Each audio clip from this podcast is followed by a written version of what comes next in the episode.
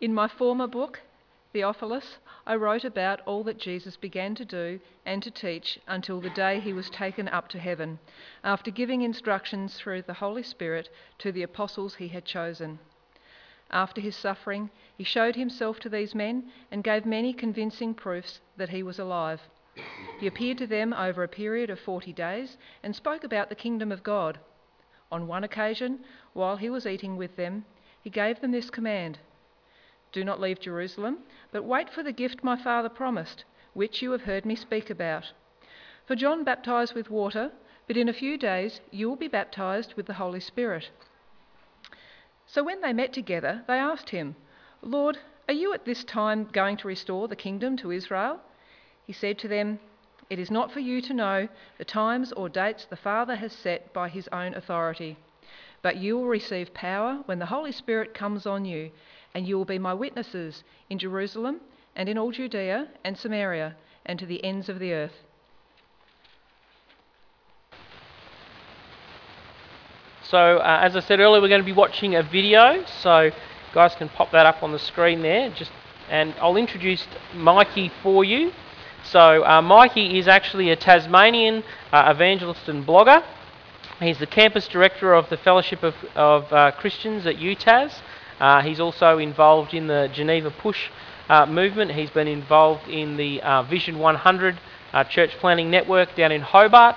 and was the senior pastor at Crossroads Presbyterian Church in Hobart as well. So um, many of you may have heard Mikey before or seen Mikey before um, or possibly his brother Dave, who is, um, is also a, minister down in Hobart.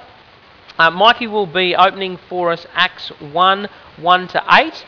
Uh, and as I said, we're going to cut the last little bit of it off because that application is really around church leadership. But there's a lot of application there that comes before that that is for all of us. Um, so um, it is a, always a little bit difficult when it's not someone physically in front of you.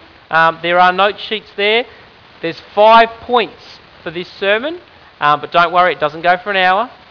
All right? Um, so just uh, keep tracking along there with Mikey as we look at Acts 1 1 to 8. Thanks, Ben. Names uh, is hard. Some of you here have just had kids, congratulations. Some of you are soon to have kids, and the conversations are about the names you choose, right? And it's, uh, you, will find a name, you fall in love with the name, you'll mention the name to your partner, and they'll go, oh, just there was a kid called that in grade four who used to always pick his nose in class and flick it at me. Can't be that name. And then they come back with another name, and you go, oh, actually, there was a TV show I watched, and the, the bully in that was that name. And eventually, you know, she gets the name she chooses, and, and you agree with that, and, and, and along, along it goes. And it's the same, those of you who are giving birth to churches, picking the name for the church and then the logo for the church. And that's, you know, some of the first tensions in um, core group life is figuring out what are we going to call, um, what are we going to call the church? Um, and, uh, and so that's an, naming organizations is still another. I know I helped found something called the Geneva Push. Uh, originally, our conference was called In the Chute, and so the whole thing sounded like Geneva Push. It sounded uh, like a home birth network or something. it, it, it, was, but, but the good thing is, after a while, you, the, the movement fills the name with its own connotations, and you forget that it's a dumb name and it's fine. Reach Australia, on the other hand, is prosaic, but it's exactly what we're aiming to do. we do want to reach Australia. And add to that a beautiful logo that even includes Tasmania. Which, if you're, if you're a little sensitive to that, you, notice every time it gets left off. Uh, Flinders Island are a little upset with you. Um, but uh, um, uh, Another organisation uh, that I think has an excellent name that very much captures the theme of today's message um, is an is a international church planting network called Acts 29. Now, when people first hear that organisation's name, Acts 29, you know, they're not maybe super familiar with, um, with the chapters of every book of the Bible. They might go, oh, I guess somewhere in Acts chapter 29 there's a verse about church planting. You know, and they just go, oh, well, that'll do. That sounds great. I might memorize Acts 29, verse 7 sometime. But of course, the cleverness of the name is that there is no Acts 29. Where in Acts 29? the point is, Acts ends at chapter 28, and now we are in the age of the rest of Acts. We're now writing Acts chapter 29 as we, with this task we've been given, now have to go not just from Jerusalem, Judea, Samaria, Rome, but to the ends of the earth even Tasmania. um, and, and, uh, and we're now in the, that stage of Jesus is risen, the Spirit's poured out, the task has been given, and until he returns, we are now continuing on in the book of Acts. We're now continuing on with the mandate, the mission, the charge of the book of Acts. It's a great name, hey?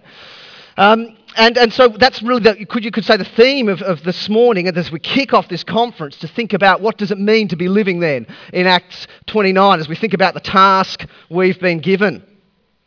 The fact of Jesus' resurrection sets a time that we're now living in, which brings with it the power of the Holy Spirit, which then gives us then a task to do with the scope of the whole world.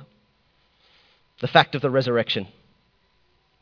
Fact of the come to Luke, the first of those readings, Luke 24, um, and we see there that uh, the task we've been given um, uh, all rests on the fact that Jesus really has risen from the dead. Look at how Luke makes a point of that in his story here. Luke 24, verse um, 37. They were startled when they saw Jesus amongst them, and they were frightened, thinking they'd seen a ghost. Is this just a ghost, a spirit, a, a vision? Uh, but Jesus said to them, Why are you troubled? Why do, you, why do doubts rise in your minds? Uh, look at my hands, look at my feet. It's I, myself. Touch me. Not a ghost. Touch me and see. A ghost doesn't have flesh and bones as you see I have. And when he said this, he showed his hands, showed his feet. And while they still didn't believe because of the joy and the amazement, he asked them, Well, do you have anything to eat?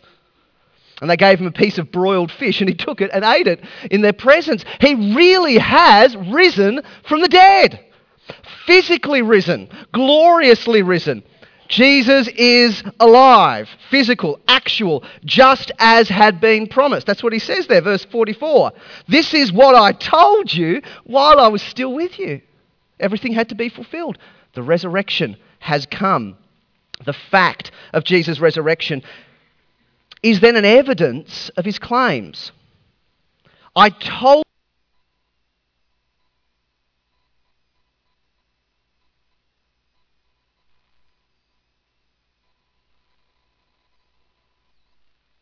you this would happen. Everything had to be fulfilled and now check it out. It's getting fulfilled. Verse 44 everything that is written about me in the law of Moses, the prophets, the Psalms, and he opened their minds so they could understand the scriptures. This is what it is written, verse 46 the Messiah will suffer, the Messiah will rise from the dead, and repentance and forgiveness of sins will be preached in his name to all nations, beginning at Jerusalem. Evidence of the truth of his claim as Messiah, as the great Messiah who would fulfill the scriptures. It's the same kind of thing we see there in Acts 1 and verse 3. Luke tells us in 1 verse 3 that after his suffering, he presented uh, himself to them, gave many convincing proofs that he was alive, and he appeared to them over a period of 40 days and spoke about the kingdom of God.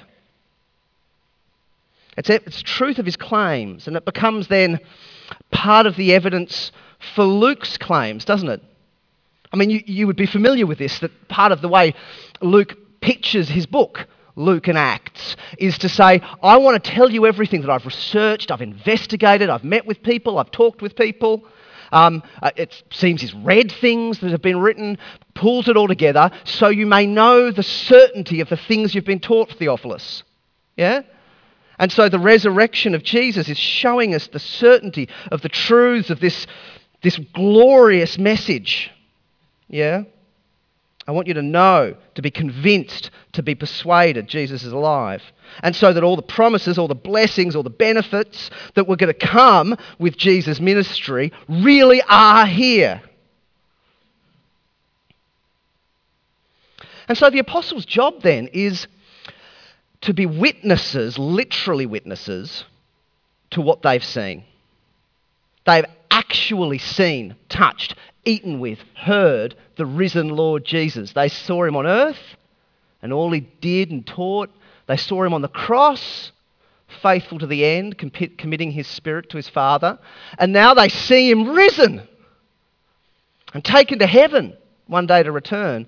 They can literally say, We are eyewitnesses. Witnessing for them was quite literally witnessing. 1 verse 8, You will be my witnesses. Or in verse 21 and 22, that's part of the, the, the, the, the way they chose the replacement Judas, was that the people um, who could possibly replace Judas had to be people who'd witnessed the baptism, the ministry, the death, and the resurrected Jesus in 1 verses 21 and 22. But the evidence here, the, the, the, the resurrection here, the fact of this glorious miracle, it's not, it's not just a proof for a skeptic. You know, it's not sort of like, ha, Jesus came back to, from the death, here's all the evidence, therefore God exists after all. You know, it's not just that. Or Jesus rose from the dead, um, therefore Christianity is true in particular after all. It's not just a evidence that demands a verdict more than a carpenter reason for God sort of um, proof thing. The miracle of Jesus' resurrection has a meaning or a significance in God's work in the world by its very isness, by its very fact. The fact that Jesus risen means something. Just it doesn't prove something else. It means something in itself. It means uh, that the time has come. There is a new season, that we are in the age now of the resurrected Christ. So, secondly, the time. It's the time of fulfillment, right? Everything that's written about me, Jesus said, the law of Moses, the prophets, and the Psalms has now come true. We're now in the age where all that's written has come true. Christ suffer, Christ rise, good news will be preached to the ends of the earth. That's the, the time in God's timetable has been unlocked. But as the, the discussion and the teaching in Acts chapter 1 puts it, the time has come in this interesting two stage way, hasn't it? You know, where it's they see Jesus alive and they think, well, it's on. Is now the time? Well, is the question there? You see it the way they frame it in verse 6. Um, they're gathering around him. They say, Lord, are you at this time going to restore the kingdom of Israel? Is this our everything? Isaiah 40 to 66. Is it all going to happen? The Mount of Olives split in two, like Zechariah 14, and, and the, the, the, the glorious the plowshares, the spears, and the, all this. Is that all going to happen now? Peace will come across the whole earth. The Messiah will rule all. And is that, well, some things are now, some things not yet, right? Some things, Jesus says, we can't know when they will finally, fully, completely happen. Verse 7. It's not for you to know the time or date set by my Father. And yet, there are some things that will dawn now. I don't think verse 8 is a change of subject. Hey, look, kingdom restored to Israel, we don't know about that. Anyway, let's talk about something else. You'll be. That's not the point, is it? The point is the, the, the, final restoration, as you understand it, no, that, that's not yet. But um, but the beginning of that work is dawning. The kingdom is drawing nearer now as you are my witnesses to Jerusalem, Judea, Samaria, the ends of the earth through the preached word. A similar thing in Acts 3, 3 verse 19. Acts 3 verse 19, and now and are not yet there. Repent then. Repent then and turn to God, Acts 3:19, so that your sins may be wiped out, that times of refreshing may come from the Lord and that he may send the Messiah who's been appointed for you, even Jesus.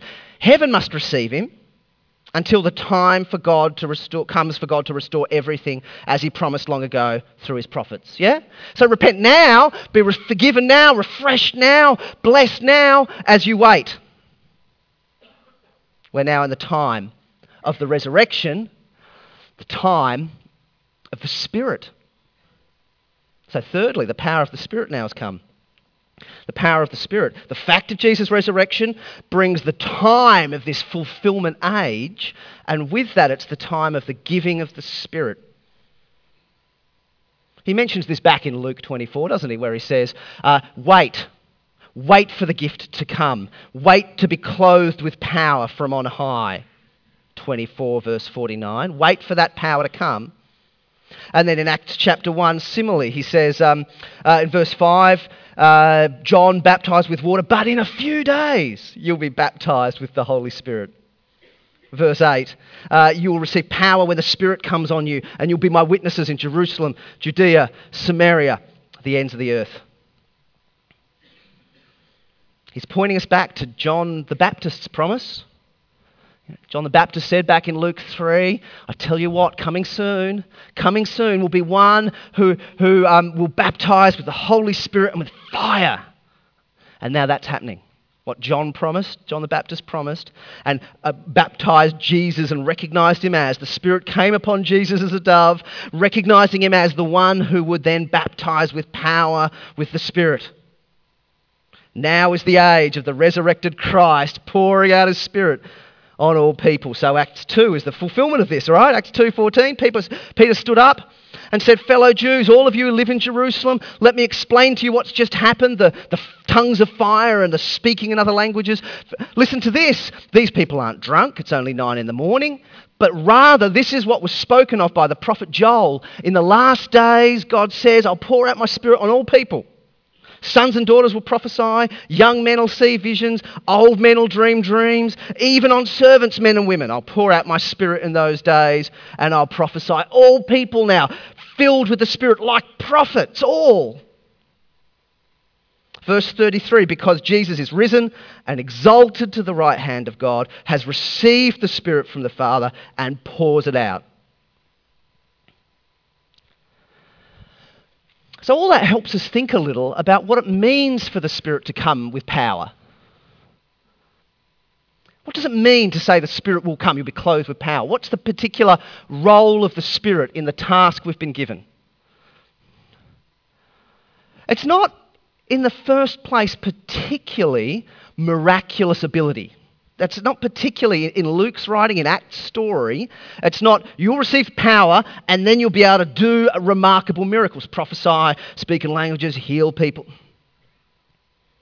I mean, first of all, the prophesying and the speaking in different languages, that's a sign that you've got the Spirit. It's not that you get the Spirit in order to do that, but rather that's an evidence that you have the Spirit. And it then comes again in Acts 8, Acts 10, Acts 20, each time, oh, Acts 19, each time to show the Spirit has come uh, to all people. No, no, that, that's not, you don't get the power of the Spirit to talk in different languages, not particularly. And true, God does work through the apostles and some others to do testifying signs. Yeah, but it's not their main job. He doesn't say, You will be my witnesses, the power will come upon you, and you will do miracles in Jerusalem, Judea. It's not that when Paul summarizes his work, he doesn't say, You guys know what I did in Acts 20, chats to the Ephesian elders. He doesn't say, Remember? Remember my work among you? All the time, publicly and from house to house, healing and prophesying and. No, that the task they're given is the focus is on the preaching and teaching which the signs testify to.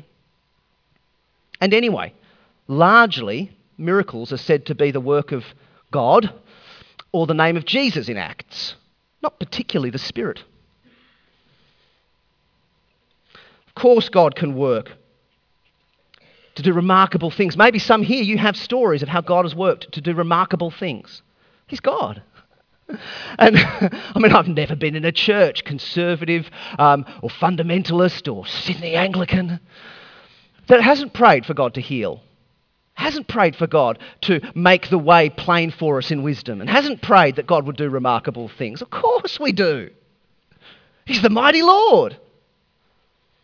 But the particular interest here in Acts is the power of the Spirit comes down upon the apostles and then through them onto the Samaritans, onto the, um, uh, the Gentiles, onto us to bring new life, new being, to be a new people, spirit filled, drawn close to God as his, uh, his last days people, his new covenant, his spirit people renewed and transformed. That's what John was talking about, wasn't it? The fire to burn away wickedness and sin, the fire of purification and, and judgment, the spirit of new life. Baptism's just a symbol, yeah, of washing away. The Spirit's the real, the, the full pouring out of the blessing of God. Now, of course, God the Spirit is at work in all creation. In that sense, sense, everybody has the Spirit as the creative God holding all things together. And of course, the Spirit was at work, must have been at work, when anyone ever trusted in the promises of Old Testament Scripture. He was at work then, surely, to enable any sinner to believe God and have it credited to them as righteous, sure. But now, in the final age, the Messiah come, died, risen, ascended. Now, this final phase in God's timetable where the, the full reality of God's saving work and promises is now known and achieved and given, not looked for, but now arrived. We have the Spirit in a fuller, richer sense, the Spirit of sonship the Spirit of the Messiah, the Spirit of the last days, so that all of us can be sons and daughters, prophets, priests, kings. And so they come now, clothed with the power of the Spirit at work in this fulfillment way, preaching a message that anyone who hears it receives the Spirit in this fulfillment way. He's at work in their words, at work in their message, at work in their hearers.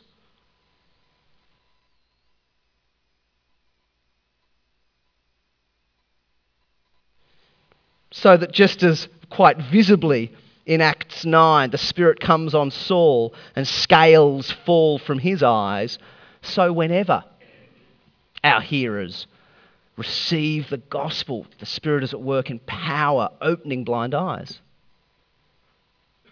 and giving you birth, and drawing in close to God Himself. And so our lives can then be described as we live out a mature Christian life, like Stephen's described, full of the Spirit. That we then are marked as people filled with and full of and reflecting the Spirit in our words and deeds and thoughts and communities.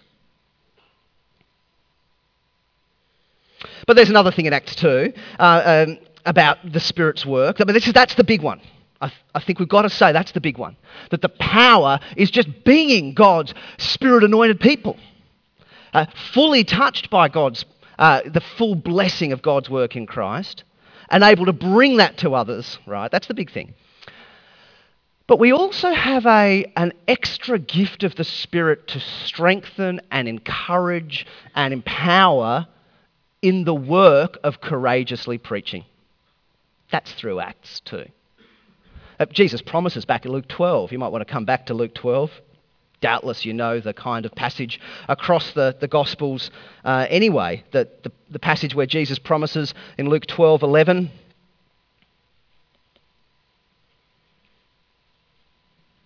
When you're brought before synagogues and rulers and authorities,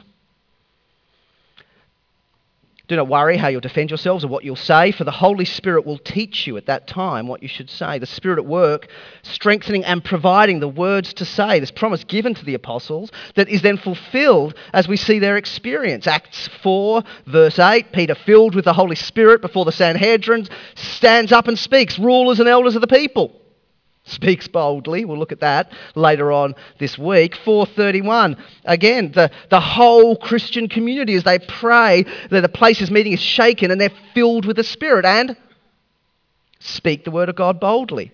6 verse 10. Stephen. Um, uh, they couldn't stand up against the wisdom the Spirit gave him as he spoke.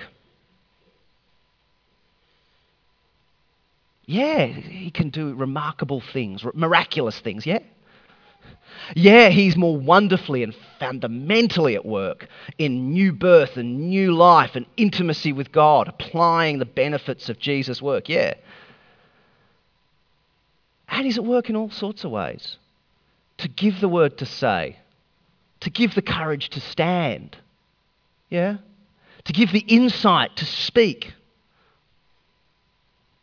We don't need to uh, always be able to mark when it was God providentially being with us and so on, or, or when it's a miraculous intervention. Either way, it's from God.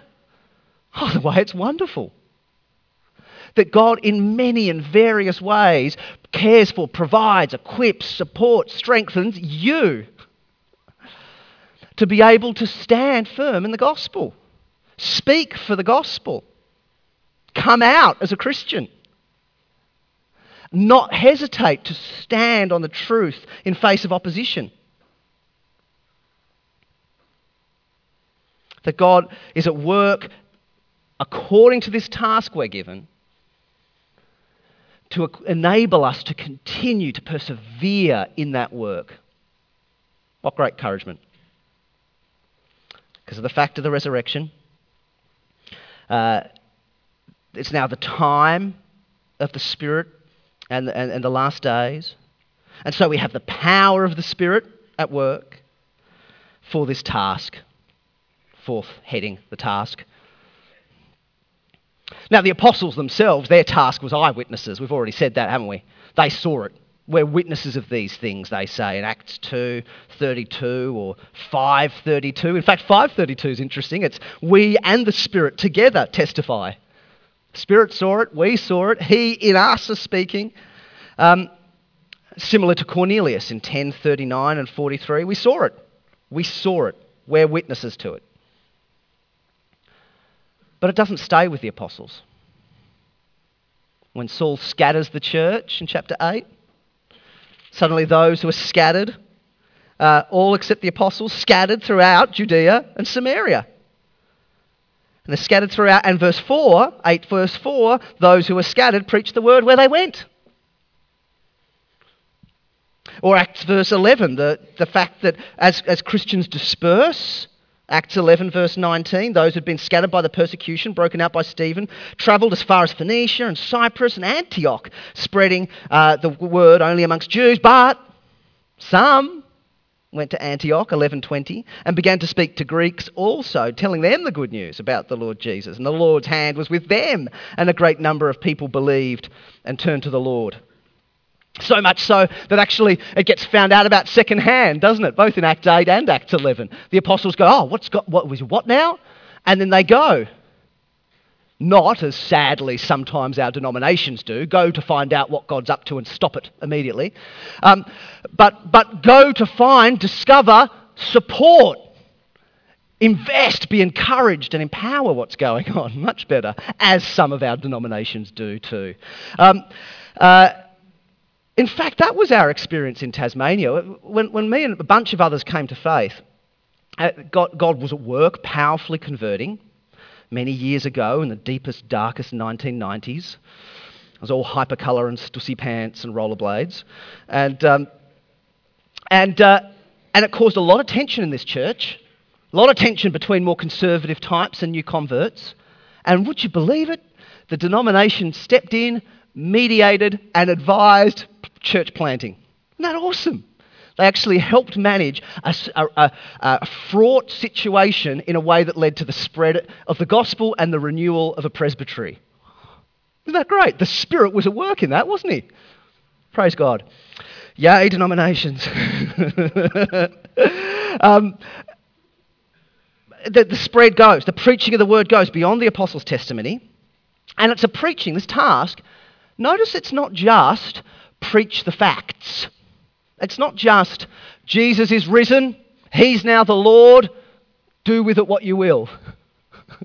the elect will know. um, I'll just preach the word and the response will happen. No. Notice what Jesus says about the, how he describes the preaching in Luke 24. The message that will be preached, it's not Luke 24, verse 46, the Messiah will suffer and rise from the dead, and the message of his suffering and rising will be preached. The Messiah will suffer and rise from the dead, and repentance and forgiveness of sins will be preached in his name. Gospel preaching is not a declaration, a bald declaration of the facts, but the facts, their significance, and the, the necessary response. Yeah? Jesus is risen. Be assured of this. That means times of refreshing may come and judgment is soon. So repent and turn back to God. Put trust in the one place you can flee from the wrath of the Lamb, which is the Lamb. You want to be faithful?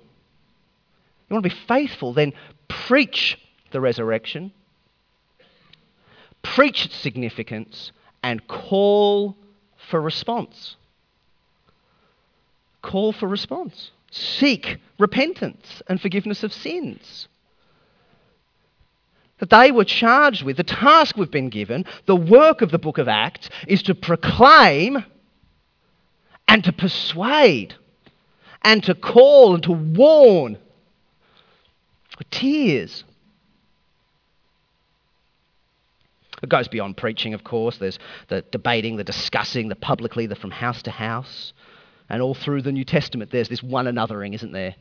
Of in all many and various ways, the message is spoken and response is invited and called. Fifth and briefest, as we move into a time of rubbing this in at the conclusion of our time this morning, um, fifth is the scope of this task. Jesus is risen. It's now the final days, the age of resurrection and the Spirit. The Spirit's been given with this task to preach and call to respond. Where to? What's the scope of it? Everywhere Jerusalem, Judea, Samaria, the ends of the earth. And that's kind of Stephen's point in Acts 7, isn't it? Where Stephen says, hey, you know, like God was never locked up in a tent or a temple. He was always on the move. He appeared even before there was a tent or a temple. And now his, his Messiah is, a, is at the right hand of God, above any nation, any temple, any tent, any uh, um, holy place or human institution or building or structure. He's the Lord of all the earth, risen over all the earth. The whole earth now is the theatre of his work and his salvation. The whole earth is now to be filled with the glory of the Lord as the gospel is preached and the Spirit given. There's now a centrifugal force at work, except as the physics students at UTAS always tell me, centrifugal force is technically not a force at all, but a pseudo force. So, unlike a centrifugal force, there is actually truly an amazing force, the force of God Himself at work. Christ's love compels us, the Spirit compels us, leads us in His great work in the world the preaching of His Son and the saving of many. That's a sober mandate, brothers and sisters, that we have. A massive mandate that we have it's a good mandate, a glorious task. However, however we think about the important place for theological precision and ecclesiastical good order, and however we think about secular work and political influence and enjoying God's good creation, and however we value spiritual intimacy and meditation and maturing and, and all these things, we must feel the weight of this commission. We must feel it strongly and clearly and powerfully. It cannot be squeezed out or turned down or put to one side as if it's not really for you. How does it shape you? How does it shape me? This, this is now the age we're in. Whatever else this is the time for, it's a time for this. How does it shape our prayer? Our giving, our lives, our lifestyle.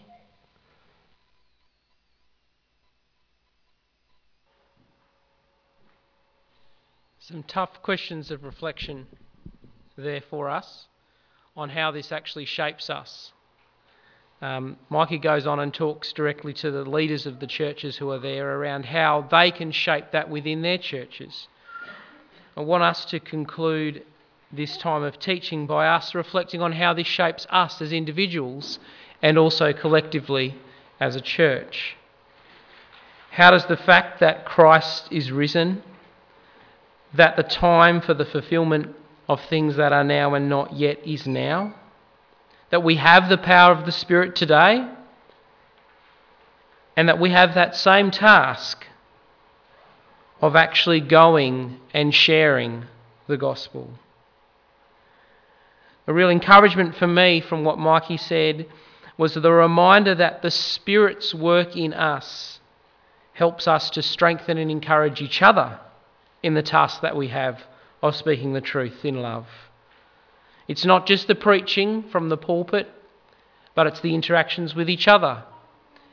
It's the conversations with our work colleagues and our neighbours.